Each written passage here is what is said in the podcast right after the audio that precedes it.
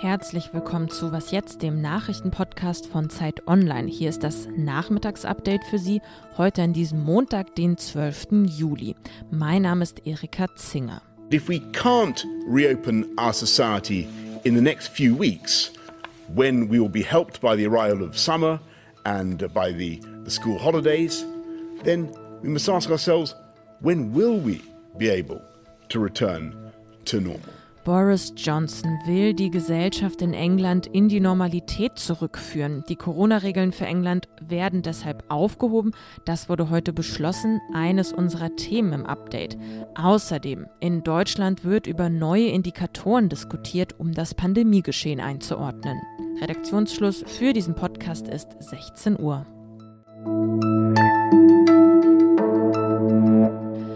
Keine Maskenpflicht mehr im öffentlichen Nahverkehr, eng an eng in Bars sitzen, mit Freunden im vollen Club tanzen oder in einem vollen Fußballstadion seine Lieblingsmannschaft anfeuern. Klingt das für Sie auch noch weit weg? Ja, in England kehrt diese Form der Normalität zurück, trotz eines enormen Anstiegs der Neuinfektionen wegen der Ausbreitung der Delta-Variante. Premier Boris Johnson hat ja schon vor einiger Zeit angekündigt, die Corona-Regeln aufzuheben. Heute Nachmittag wurde das nun beschlossen. Ab dem 19. Juli, also in einer Woche, gilt das dann. Eine Wissenschaftlerin vom King's College London nannte Johnsons Kurs in einem Interview ungewöhnlich. Die Opposition hingegen findet ein anderes Wort.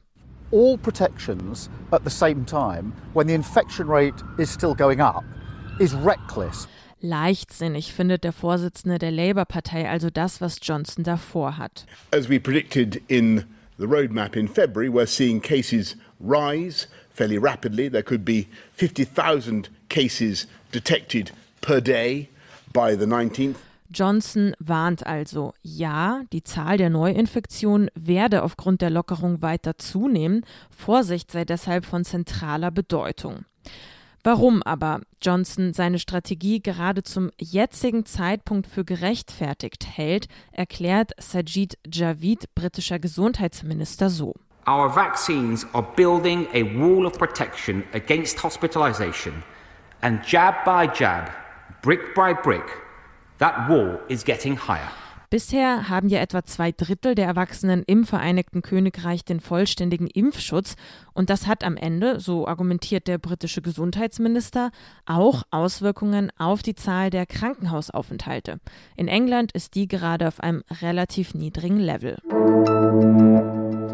das Thema Hospitalisierung, also die Zahl der Krankenhausaufenthalte bei einer Corona-Infektion, wird auch hier in Deutschland immer breiter diskutiert. Bislang wurden politische Entscheidungen in der Pandemie ja immer mit Blick auf den Inzidenzwert gefällt. Ob das aber noch sinnvoll ist, wenn mehr und mehr Menschen geimpft sind, debattiert nun auch das Robert Koch Institut. Das Institut will die Hospitalisierung als zusätzlichen Leitindikator einführen. Das berichtet die Bild-Zeitung unter Berufung auf eine interne Präsentation des RKI. Zur Bewertung seien weiterhin mehrere Indikatoren notwendig, heißt es laut Bild in dem RKI-Papier. Weil aber die Grundimmunität zunimmt, rechnet das RKI mit weniger schweren Fällen und fordert deshalb einen stärkeren Fokus auf die Folgen der Infektion, darunter schwere Erkrankungen mit Hospitalisierung, Todesfälle und langfristige Folgen. Auch das Gesundheitsministerium gab heute an, künftig weitere Parameter zu berücksichtigen. Zwar bleibe die Sieben-Tages-Inzidenz ein wichtiger Parameter, wie ein Sprecher mitteilte, bei einer steigenden Impfquote verliere die Inzidenz aber an Aussagekraft. Krankenhäuser müssen aus diesem Grund künftig weitere Angaben über ihre Covid-PatientInnen melden. Neben der Belegung von Intensivstationen sollen Krankenhäuser bald dann auch Alter, Art der Behandlung und Impfstatus der PatientInnen mitteilen. Der Kniefall, die Say No to Racism-Kampagne der UEFA, all das war in England gestern Abend plötzlich vergessen. Weil die drei schwarzen Fußballprofis Bukayo Saka, Marcus Rashford und Jaden Sancho der englischen Nationalmannschaft die Elfmeter verschossen, wurden sie im Internet aufs übelste rassistisch beleidigt. Auf Twitter trendete kurz nach dem Spiel das N-Wort, darunter fanden sich Gewaltaufrufe gegen schwarze Menschen. Als Twitter den Hashtag dann kurzerhand in Say No to Racism umwandelte, um die Beleidigung zu stoppen, wurde von verschiedenen NutzerInnen dazu aufgerufen, Say Yes to Racism in die Trends zu bringen. Auch auf den Straßen soll es zu rassistischen Attacken gekommen sein. In den sozialen Medien kursieren Videos und Berichte davon. Der englische Fußballverband hat sich ziemlich entsetzt gezeigt. In einer Mitteilung schrieb dieser, wir werden tun, was wir können, um die betroffenen Spieler zu unterstützen und drängen zugleich auf die härtesten möglichen Strafen für jeden, der verantwortlich ist. Prinz William sprach am Montag von inakzeptablem und abscheulichem Verhalten. Auf Twitter schrieb Premier Boris Johnson, dieses England-Team verdient es, als Helden verehrt und nicht rassistisch beschimpft zu werden. Die Verantwortlichen für diese entsetzlichen Beschimpfungen sollten sich schämen.